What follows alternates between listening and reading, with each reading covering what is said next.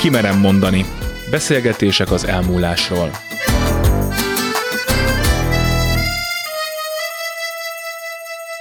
Az elmúlás az életünket végigkísérő, megváltoztathatatlan realitás. Mindig el kell engednünk valamit. Akár elfogadjuk ezt, akár elhárítjuk magunktól. Sugár Ágnes vagyok, köszöntöm Önöket. Adi Endre szerint az elmúlás egyenesen az élet célja, vagyis hiába minden. De ez talán ebben az esetben prózaírói túlzás Adi részéről, mármint hogy hiába való lenne minden. Mert ha elkerülni nem is, de megkönnyíteni minden bizonyal lehetséges az életünket kísérő veszteségek fájdalmát. Legalábbis ezt remélve folytatjuk múltkor megkezdett vizsgálódásunkat. Most Majer Máté család- és párterapeutával.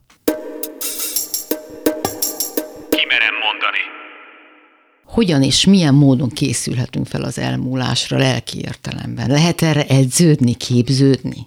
Hát bizonyos értelemben az élet az erre edz bennünket, hogyha most egy szerencsés vagy egy átlagos életutat nézünk, akkor miközben mi a felnőtt életünket tengetjük, vagy ahogy felnövünk, nagyon sok szerettünket elveszítjük. A nagyszülőket, szülőket, nagybácsikat, nagynéniket, tehát találkozunk a halállal, természetes módon találkozunk a halállal, és ilyenkor ezt tapasztaltam én is, meg ezt hallom minden kliensemtől is, hogy ilyenkor egy kicsit, még akkor is, ha nem állt olyan közel az, akinek a temetésére mondjuk elmegyünk, akkor is úgy elgondolkodunk a létnek a végességén, a saját létünk végességén, a szeretteink létének a végességén. Tehát ilyen értelemben az élet magától is edz bennünket erre. Ugye kétfajta, hát idézőjelben mondom, felkészülést szoktak az emberek választani. Legtöbbször eltereljük a figyelmünket erről, minden mással foglalkozunk, próbáljuk valahogy lekötni magunkat olyasmikkel, amik kellően intenzívek, hogy ne is jusson eszünkbe az elmúlás, és akkor így nem készülve készülünk az elmúlásra, nem is gondolunk rá, mert kényelmetlen ennek a tudata. A másik eset, hogyha ez a sokkal ritkább és egyben nehezebb, hogyha pedig elfogadjuk, hogy a halál az bizony az életnek a része, a veszteség az az életnek a része, természetes része.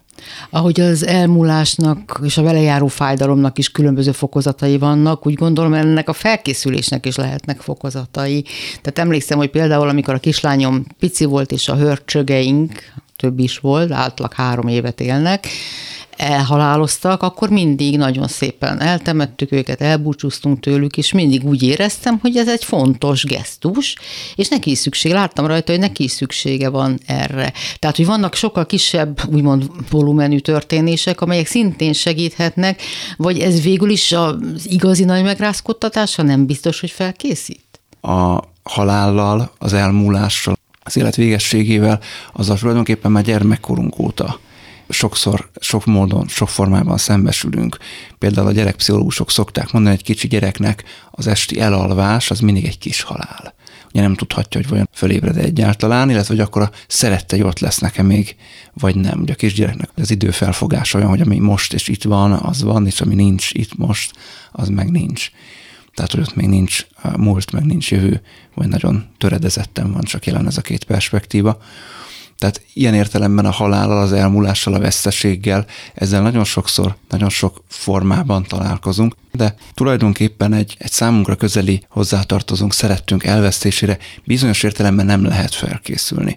Abban az értelemben nem lehet fölkészülni, hogy, hogy ezt senki ne úgy képzelje, hogy ha fölkészült vagyok, akkor az majd nem érint meg, vagy nem ráz meg, mert én már fölkészült vagyok, de hogy is nem érint meg, de hogy is nem ráz meg lehet tudatosítani, ha mondjuk egy krónikus betegség, ami folyamatosan rosszabbodik és nem gyógyítható halálos kimenetelű, ott lehet készülni rá, még időt tölteni vele, amíg itt van, megkérdezni azokat, amiket még meg szeretnénk kérdezni, elmondani, amiket még el szeretnénk mondani, esetleg gesztusokat tenni, kéréseket megfogalmazni, ameddig még ugye lehet, ilyen értelemben lehet fölkészülni, de amikor megtörténik maga az elvesztés, akkor az mindenképpen egy fájdalmas, megrendítő esemény lesz. Annak a lelki feldolgozása az nem kikerülhető akkor se, hogyha úgymond fölkészült vagyok a, a veszteségre, illetve hát a másik, hogy hogyha azt is ide veszük, hogy a saját elmúlásunk, a saját halálunk, arra se lehet szerintem fölkészülni, abban az értelemben, hogy hogy majd akkor nem tudom milyen könnyű lesz. El lehet fogadni, és akkor nem rettegünk tőle. akkor nem mérgezi meg a hétköznapokat, akkor tudunk élni. Mi az, hogy megmérgezi a hétköznapokat? Ez mit jelent? Hát, hogyha valaki nagyon erősen fél a haláltól, a saját halálától, akkor ez a félelem maga, ez lesz a fő motiváció az ő életében. Ennek mentén, ennek függvényében fogja szervezni az élete adott esetben minden területét. Ezt jelenti, hogy megmérgezi. Tehát, hogy ő foglalkozik ezzel tudatosan, hogy mindent mindig elrendezzen például? Nem feltétlenül egy ilyenfajta racionális felkészülésre kell itt gondolni, ez egy felnőttes hozzáállás lenne, sokkal inkább egy gyermeki perspektíva.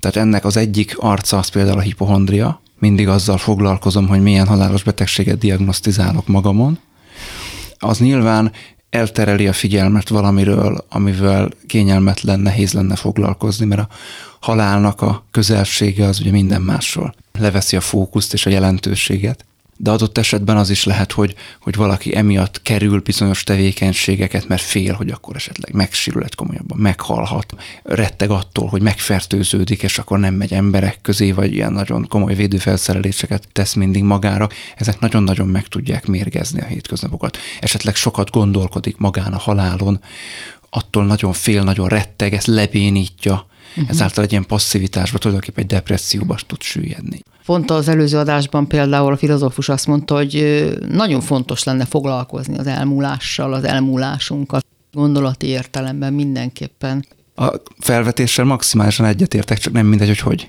Ezek, amiket én mondtam, ezek mind érzelmi megközelítések. Igen. Ebben nincs felnőttség, ebben nincs racionalitás, ebben nincs az a fajta emelkedettség, amit a filozófus kollega az előző adásban említett. Az, hogy valaki mondjuk olvas, gondolkodik, beszélget erről, ez jelenthet bármilyen érzelmi felkészülést, vagy ezek nem függnek össze ezek a dolgok?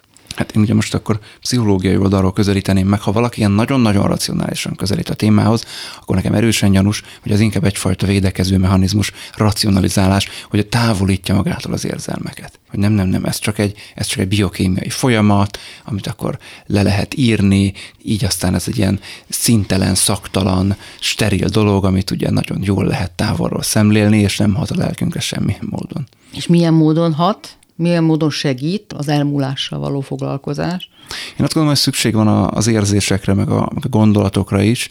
Ha alapvetően felnőtt, tehát egy, egy racionális perspektívából, de az érzelmeket is megengedve tudunk elfogadónak lenni a halállal, akkor az olyan módon tud segíteni, hogy az életre visszatekintve a halál felől nagyon soknak a jelentőség át tud értékelődni.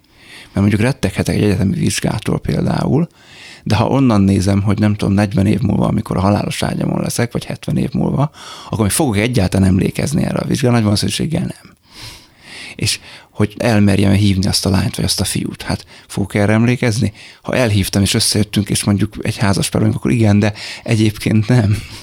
egyébként nem. Igen, de abban a pillanatban ott nagyon nehéz ezt a perspektívát megtalálni. Szóval, hogy, hogy ebben tud segíteni a halál, ha elfogadólag és nem rettegéssel tekintünk rá, hogy meg tudja mutatni, miért érdemes élni. Vajon mitől félünk jobban? Attól, hogy nincs ráhatásunk a mikorra és a hogyanra, attól, hogy mi fog történni adott pillanatban, vagy inkább magától a haldoklástól? Én azzal találkozom, amit tudatosan szoktak mondani, az minden esetben a haldoklás. Tehát a fájni fog. Hosszú lesz és kint szenvedéssel Így teli. Van. És amitől még ennél egy picit jobban, hogy olyan kiszolgáltatott, az emberi méltóságtól megfosztott helyzetben ér majd a halál, ahogy nem akarok létezni. Tehát a, a félelem, a halállal kapcsolatos félelem, amit szó szerint kimondanak az emberek, az erről szokott szólni. Azt gondolom, hogy ezzel együtt ott van természetesen annak a bizonytalansága, amit említettél, az a mikor és hogyan, és talán ma azzal egy picit kevesebbet foglalkozunk, én legalábbis ezzel találkozom a rendelőben, hogy mi lesz majd utána. Az élethez való ragaszkodás és az élet, emberi élet értékének a piedesztára emelése annyira erős, hogy az, hogy mi lesz utána, az, az másodlagos kérdés, hanem hogy, hogy hogy veszítjük el az életünket, az, az sokkal inkább itt van. De csak a mi kultúránkban errefelé ilyen erős, hallhattuk ezt is az előzőekben már példaként, Tar Bence szakdolgozata szólt erről, a toradzsák temetkezési szokásairól írta. Uh-huh. ez egy törzs, akiket ő meglátogatott, és ott például az élet, az a felkészülés a halára, tehát ez egy diadalmas élet lezárása, maga a temetés, a halotti tor, ami tánc, mulatság, jókedv, nincs sírás, nincs zokogás. Ott valóban a lélek sem szenved attól, hogy elment az, aki eddig köztünk élt? Nem tudjuk, de ez olyan. Egyrészt nem tudjuk. Azt tudjuk, hogy ugye az ember, mindegy, hogy melyik kultúrában él, meg melyik korban, mindig narratívákban gondolkodik magáról, meg a világról. Ha az ő narratívája az, hogy aki fizikai valójában meghalt, ő egyébként szellemileg, lelkileg ott van, körüllengi, tehát valójában nem veszítette el, akkor el tudom képzelni, hogy ez egy nagyon erős narratíva, hogy akkor ő azt nem veszteségként éli meg. Uh-huh. Ugye a mi kultúránkban elképzelhetetlen ez. Tehát, hogyha a mi kultúránkból nézzük, akkor tűnik ez nagyon furcsának, életidegennek. A mi kultúránkban esélytelen ezt átkeretezni? Veszélyes átkeretezni? Követni egy olyan tanítást, egy olyan nézőpontot, ami szimpatikus, és még lehet, hogy gyógyír is. Képtelenek lennénk ránk, hiszen a gényeinkben hordozzuk ezt a másfajta megközelítést, vagy érdemes kísérletet tenni rá? Hát a gényeinkben semmiképpen nem hordjuk, ez csak merő szocializáció, tehát ha az említett törzs tagjai azok megszületésükkor mondjuk egy euróatlanti kultúrkörben nevelkednek, akkor egész másképp gondolkodnának a halálról, mint hogyha a saját törzsükben nevelkednek. Tehát esélytelen azért letenni ezt, mert ebben a kultúrkörben nőttünk fel? Nem esélytelen itt sem. Ugye amikor azt mondjuk, hogy ez a kultúrkör, akkor itt nem egyetlen meghatározó narratíva és ideológia uralkodik, ami mindenre kiterjed, hanem a mi kultúránkban éppen, hogy sok párhuzamos narratíva van, mondjuk egy euróatlanti kultúrkörben élő mélyen vallásos ember, és most mindegy, hogy melyik felekezet híve, ő valószínűleg másképp fog viszonyulni a halálhoz, mint mondjuk egy ateista személy, másképp fog viszonyulni hozzá egy kitű kommunista, vagy egy náci, tehát hogy, hogy itt is sok fajta narratíva van, a halál, ha mondjuk egy ilyen háborús narratívából gondolkodunk, hogy az ellenség megölés az is halál, de az a mi szempontunkból dicsőség. Uh-huh. És akkor itt egy teljesen más, a mi kultúránkban jelenlévő narratívát hoztam be, csak példaként arra, hogy milyen sokféle narratíva van a halálról. Ugye kísérletezhetünk, a mi kultúránk meg is engedi a kísérletezést, nem válunk szám kivetetté azáltal, hogy mi esetleg másképpen közelítünk, vagy másképpen tekintünk a halálra, az biztos, hogy amiben szocializálódunk, az az alap keret az mindenképpen fog hatni a gondolkodásunkra, fog hatni az útkeresésünkre, a kísérletezésünkre, tehát ilyen értelemben nem tudunk függetlenedni tőle.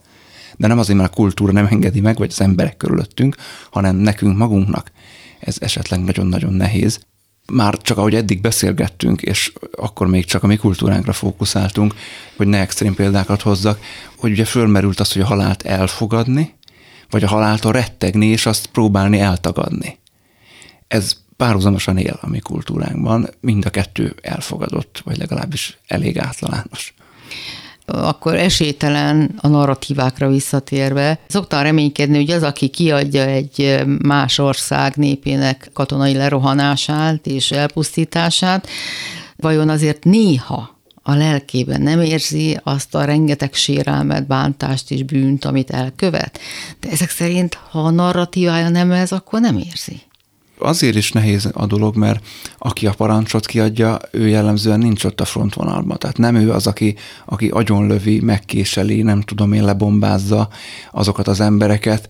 Ő legfeljebb a statisztikai adatokat látja, ő számokat lát. De azért néhány filmet már valószínűleg a 21. század elején ő is látott, tudja, hogy mi történik a harctéren.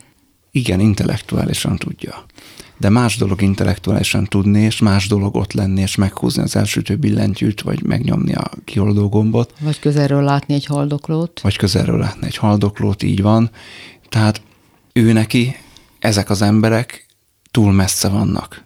Több áttéten keresztül jut el az ő parancsa a tényleges gyilkosságokig, ezáltal ő ezzel direktbe közvetlenül nem szembesül. Ettől persze lehet neki egy morális felelőssége, és ezzel adott esetben okozhat magának álmatlan éjszakákat.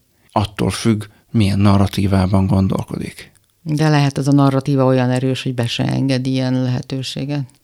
Hát lehet, meg valószínűleg aki egy ilyen parancsot kiad, ő amellett, hogy ezt a parancsot kiadja, rengeteg más feladattal is küzd, tehát neki a figyelme fókuszát elég sok minden el tudja terelni arról, hogy mi a következménye mondjuk egy ilyen parancsnak, illetve ugye ő legfeljebb a lerohanásra adja ki az utasítást, de ott a tényleges haditerveket, azon belül a tényleges gyakorlati, taktikai megoldásokat, azokat már a katonák, katonatisztek, illetve a közkatonák hajtják végre, írják le, dolgozzák ki, tehát ezzel ő már nem találkozik. Vajon érdemes-e foglalkoznunk a halál utáni helyzettel? Szándékosan nem a halál utáni életet mondom, hogy mi van utána.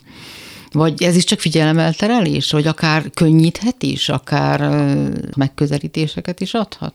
Ez egy érdekes kérdés. Ahogy föltetted a kérdést, miért két irányba indult el a gondolatom. Az egyik, hogy ugye korábbi euróatlanti kultúrkör, tehát amikor még a zsidó-keresztény vallás, főleg a keresztény vallás dominált, és annak a gondolatisága, középkorba, korai korba, akkor nagyon is megvolt ez a fajta nemesen kell élni, mert akkor kerülünk a mennyországba. Tehát ilyen morális igazolását adta a halál utáni élet annak, ahogyan élünk. Erre konkrétan használták. Másrészt azt is gondolom, hogy ebben az időszakban azért volt fontos ennyire kihangsúlyozni a halál utáni jutalmát a nemes és a jó életnek, mert ezzel lehetett tömegeket rávenni arra, hogy elfogadják azt a fajta egyébként nem túlságosan emberi életet, ami tömegeknek jutott. De azért van más megközelítése, más kultúrából, más vallásból, más megközelítése is a nemes célra törő életnek. Például azért, mert talán jobban érezzük magunkat a bőrünkben, talán hasznosabb tagja vagyunk a társadalomnak, jobb emberek vagyunk. Vagy ez is csak arról szól, hogy könnyebb legyen az együttélés? Hát ugye itt megint mind a kettő, amit, amit mondtam, párhuzamosan és egyszerre igaz. Tehát, hogy a, ami más kultúrákban ugyanez igaz a, a mi kultúrkörünkre is. Tehát itt is a, a nemes, a jó élet, a nagy cél, a nagy egészhez tartozás, és így tovább, ez ugye megvolt középkori ember hétköznapi realitásában. Ettől persze nem feltétlenül élt olyan nagyon keresztény módon, de mint gondolat ott volt, és bűntudata is volt miatta, hogyha ugye nem ezt szerint élt, és aztán félt a pokoltól, és akkor szenvedett, és akkor vette a búcsú cédulákat.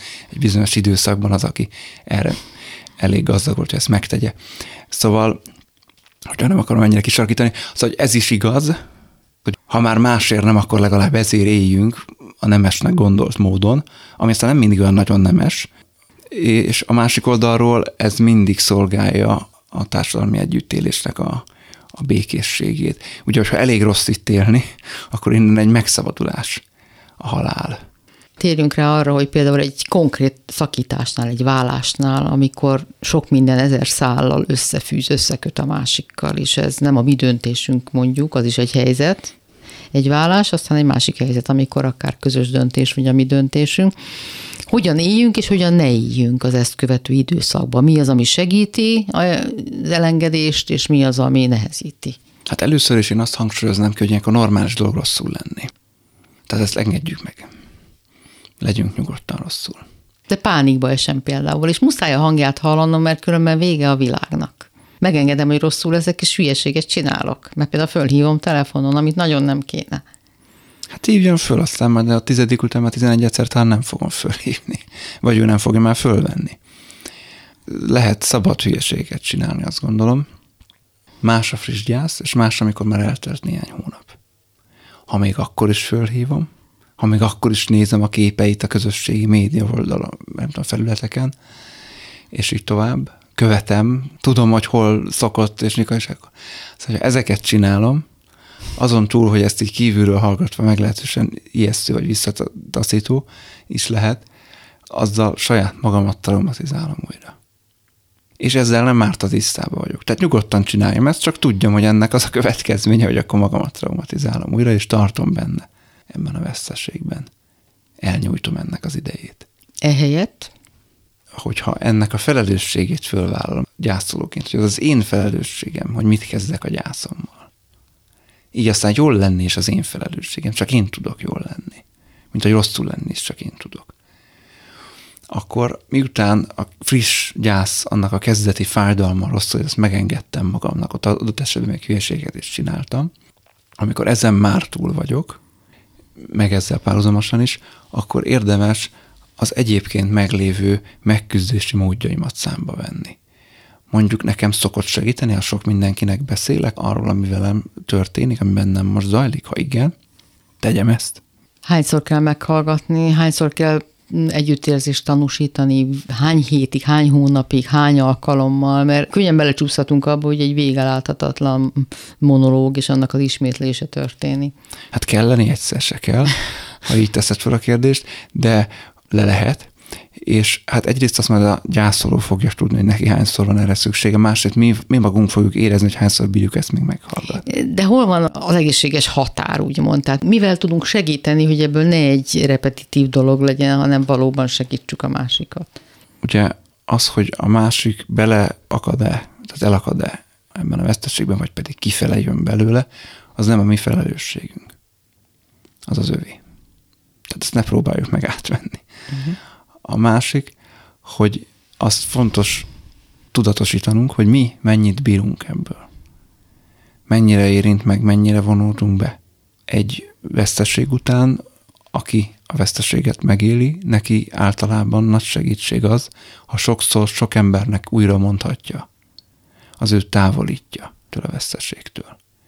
De egy veszteségnek a feldolgozása az soha nem egy-két hét. Ja. Egy nagy veszteségnek a feldolgozása. Ilyen értelemben türelmetlennek se kell lenni. Tehát azt mondjuk, mondhatjuk, hogy kedves XY, nagyon-nagyon értem, amit mondasz, nagyon-nagyon sajnálom, de én nem bírom most ezt még egyszer meghallgatni. De keresd meg azt, aki megbírja, én most már nem tudom. Ezt mondhatjuk. Az, hogy most már tett túl magad rajta, szed már össze magad, ezt is mondhatjuk, csak ez nem szerencsés. Igen. Mert ettől ez, nem fogja összeszedni ettől magát. nem fogja. De ilyen, ilyen csökönyösek ezek a gyászolók, hogy nem, nem szedik ettől össze magukat. Nézzük tovább a gyászoló oldaláról a lehetséges könnyítéseket, segítséget. Nekem szokott segíteni, hogy mondjuk festek, rajzolok, éneklek, táncolok, nem tudom, zenélek, és így tovább, akkor tehetem ezt is. Valószínűleg nem az elején fogom, akkor nem lesz meg erre erőm szokott segíteni, ha elterelem a figyelmemet, mondjuk olvasok filmet, nézek, és így tovább, akkor tegyem ezt. Segít az, hogyha nem tudom, befalok egy doboz krémet, akkor tegyem ezt. Majd később lemozgom. Segít az, hogyha mondjuk dohányos vagyok, és elszívok egy cigit, jó, akkor nem most szokjak le a dohányzást. Majd szokjak le, de ne most, ne gyötörje magam ezzel.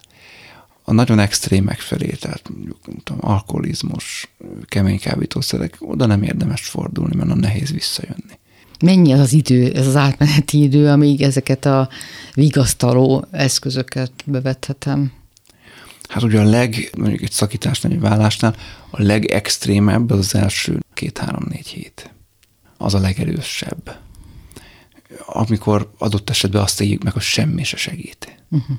Utána ezeket még továbbra is bevethetem, csak egyre inkább már módjával.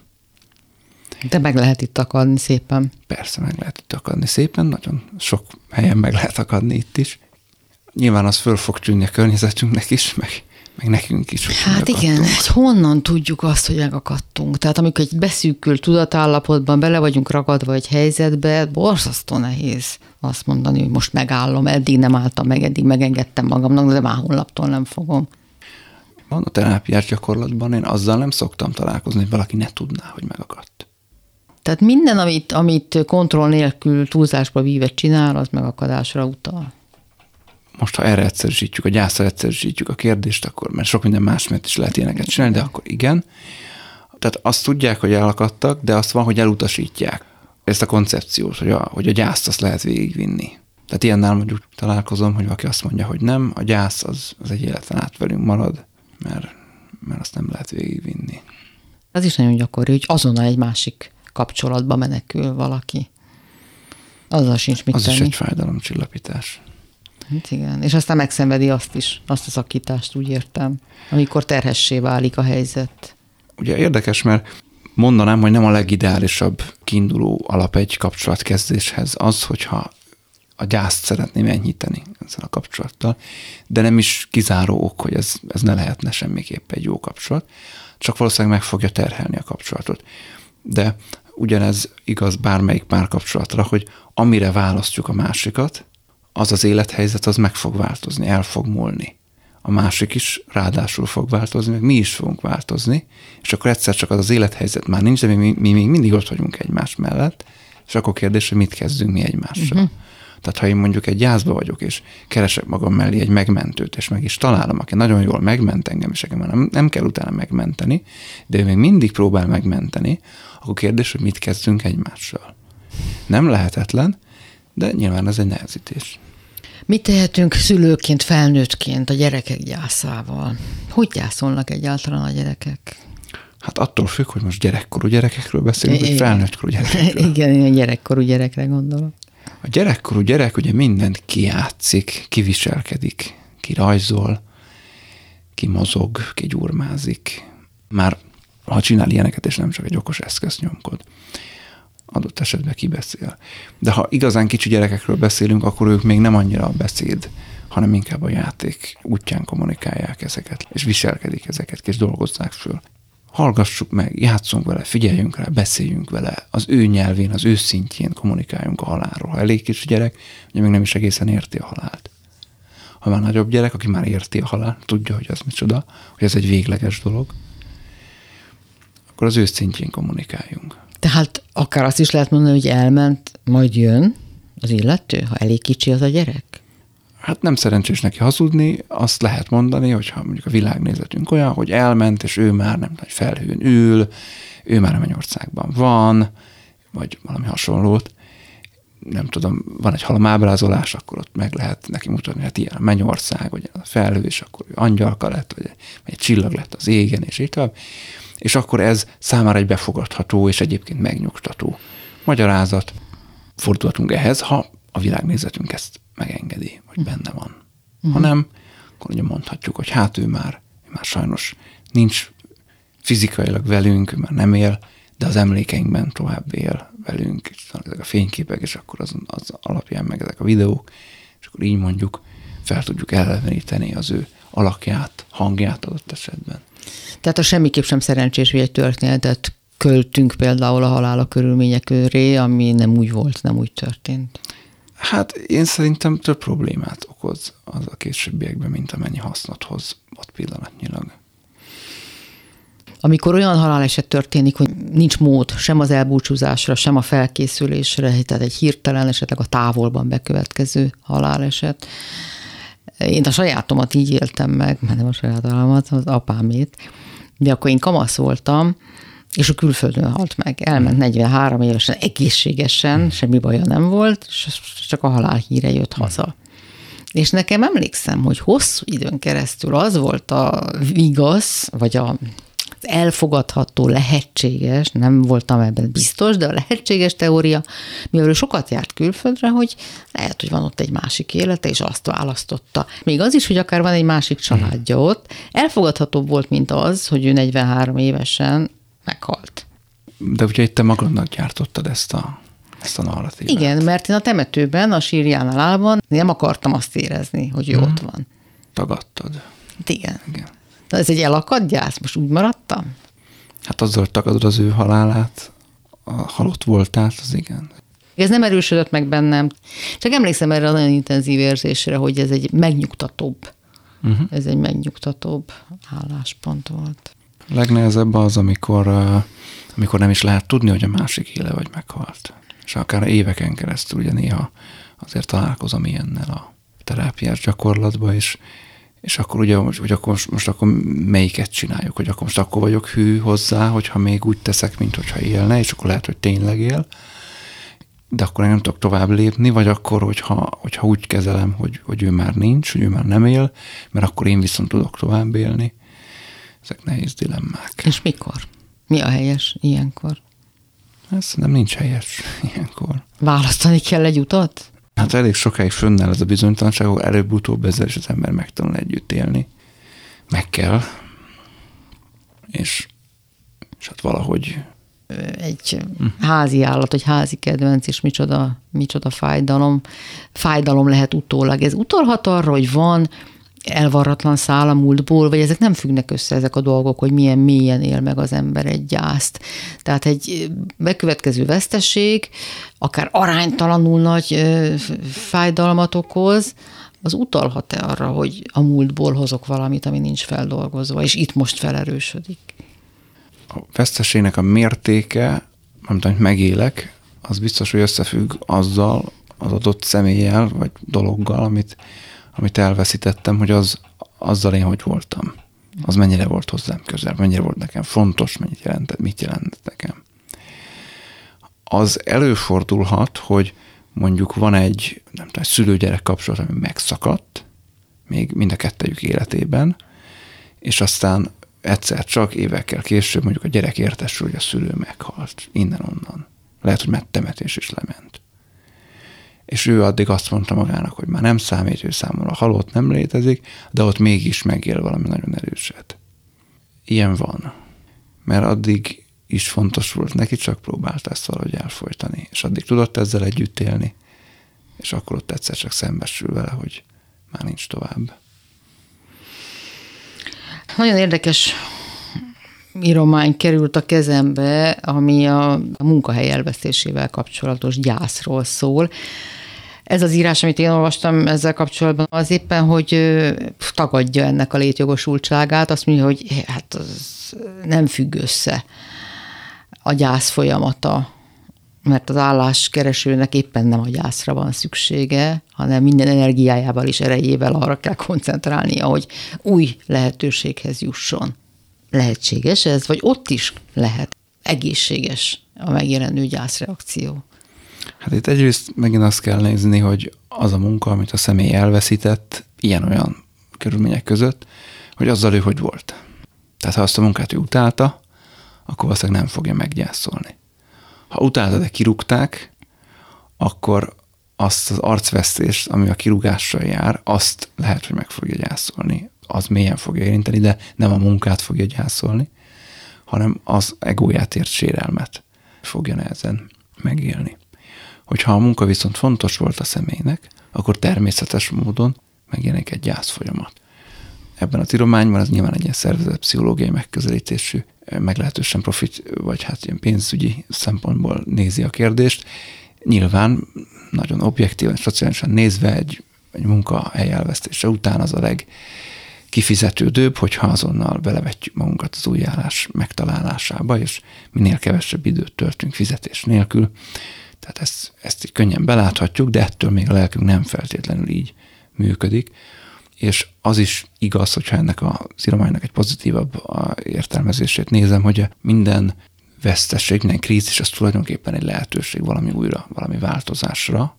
Akár ezt is megláthatjuk mondjuk egy ilyen munka elvesztésében, de ez akkor is párhuzamosan igaz azzal, hogy ha az számomra egy fontos pozíció volt, egy fontos munkahely volt, egy szeretett munkahely volt, lehet, hogy nem a pozíció, de mondjuk a közösség volt egy számomra szeretett, vagy akár csak egy kollega, akkor ott megélek egy veszteséget, és ennek a gyásza is van, meg közben ez egy lehetőség is valami újra. Tehát ez a kettő párhuzamosan van.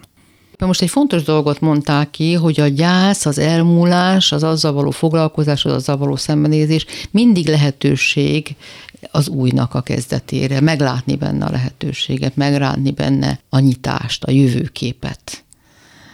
Csak ez ugye bizonyos szakaszokban nagyon nehéz, ez a legnehezebb. De ez mindig ezt is jelenti egyben. A közhelyek szintjén szoktunk is ilyeneket mondogatni, uh-huh. csak aztán ezt megélni, meg alkalmazni nehéz. Vannak bizonyos veszteségek, amikre ez az állítás könnyebben ráhúzható. Ilyen egy munkahely elvesztése, ilyen egy párkapcsolat vége, ezek mondjuk klasszikusan ilyenek. Mondjuk egy szerettünk elvesztését egy új kezdet lehetőségeként látni, az egy kicsit már nehezebben megy. Ha mondjuk beteg rokonápolása éveket vett el az életünkből, és rendezte át a mindennapjainkat, egyfelől valóban egy új kezdet, mm. de attól még lehet nagyon nehéz. Hát persze. Nem csak azért, mert szerettük az illetőt, hanem mert meghatározta a napirendünket, az életünk menetét, amit most teljesen másképp kell vinni tovább. Hogy ne, egy új identitást kell megint fölépíteni, hiszen nekem az volt az identitás, amin ápolom a beteget. Praktikusan is így van, ahogy mondod, a, az élet vitele, a hétköznapok realitása, az is teljesen meg fog változni, és hát nyilván ott van maga a veszteség. Hogy ne.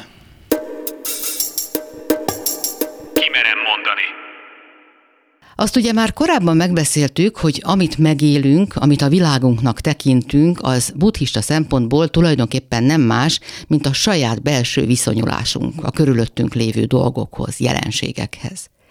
Azt is tudjuk, hogy az életben a kellemes és a kellemetlen tapasztalások, a jó és a rossz dolgok váltják egymást.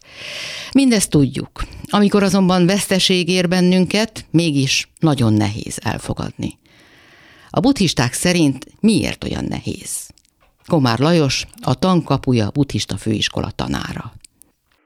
Itt van egy én képünk, tudni véljük, hogy mi az, ami nekünk jó, mi az, ami hasznos, mi az, ami káros, és van egy világképünk is, amiről azt gondoljuk, hogy a világ folyása, ha abban a mederben zajlik, akkor az megfelelő nekünk is, és másoknak is. És amikor ez az önkép és vagy ez a világkép sérül, akkor az kellemetlenül érint minket. De hiába tudjuk logikai úton, érzelmileg vagyunk sértettek, sérülékenyek, nyilván a veszteségek súlya különböző és különböző lehet, akkor vegyük végig azt, hogy a buddhista világnézet szerint mi is történik ebben a folyamatban. Ez a fájdalom, vagy vesztesség ugye háromféleképpen jelenik meg, mondják a buddha követői. Az egyik, amikor valami rossz dolog történik velünk, tehát valami sérülésért, lelki vagy fizikai, ezt ismerjük, ugye ez amikor fáj, hogy megtörtént, és úgy érezzük helyenként, hogy igazságtalanul történt velünk. A második lehetőség, amikor valami jó dolgot elveszítünk, és ez e felett érzett fájdalom, vesztességérzet, még jó lett volna, ha tovább tart, ha örökké tart, és behozok még egy szempontot, vannak ambivalens dolgaink is, hogy van benne jó is, van benne rossz is, és amikor a veszteség utolér minket, akkor mégis fáj. Ez főleg a kapcsolatainkra igaz. Hát ha a kapcsolatok oldaláról nézzük, felmerül a kérdés, hogy jobb egy bármilyen párkapcsolatban lenni, mint egy semmilyenben. Hiszen ami éppen van, azt ismerjük. Abban már el tudunk igazodni, ez valamilyen értelemben hátteret és biztonságot adó ismert dolog. Ennek az elvesztése azt is jelenti, hogy valami számunkra ismeretlen, és lehet, hogy egy olyan dolog jön, amiben megint alkalmazkodni kell, tanulni kell, kompromisszumokat kell kötni, és az mindig befektetett munka, és a meglévő az még mindig jobbnak tűnik, mint egy ismeretlen új. De például a családon belül egyéb kapcsolatok, vagy a barátságok szintén lehetnek ambivalensek, amikor nem dolgoztunk meg azért, hogy a dolgok elsimuljanak, amikor úgy ért véget, akár hirtelen, akár nem hirtelen, hogy nem tettünk egy csomó dolgot rendben, pedig összekötnek fontos szálak is. Ritkán csak egyívű és fantasztikus. Hát, ha nem is fogalmazzuk meg magunknak, én azt tapasztalom, hogy bánjuk hogy esetleg nem voltunk elég odafigyelők, elég megértők, nem voltunk elég őszinték, tehát van egy kis bűntudata is az embernek, amikor egy vegyes, vegyes a kép, és hát mi is tehetünk arról, hogy így elromlott ez a akár baráti viszony is, vagy párkapcsolat.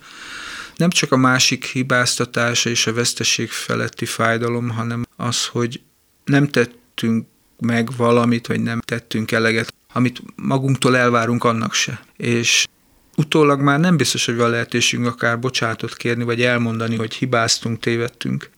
Ugye már ha meghal a másik barát vagy rokon, akkor már nem tehetünk mit, ugye mondjuk magunknak, de amikor még él, és nem tudjuk rendezni, vagy kibeszélni azt, amit úgy gondolunk, hogy, hogy el kellene mondani, akkor az engem legalábbis jobban feszít, hogy nem történt meg, aminek meg kellett volna. Nem, nem nagyon fordul ez elő.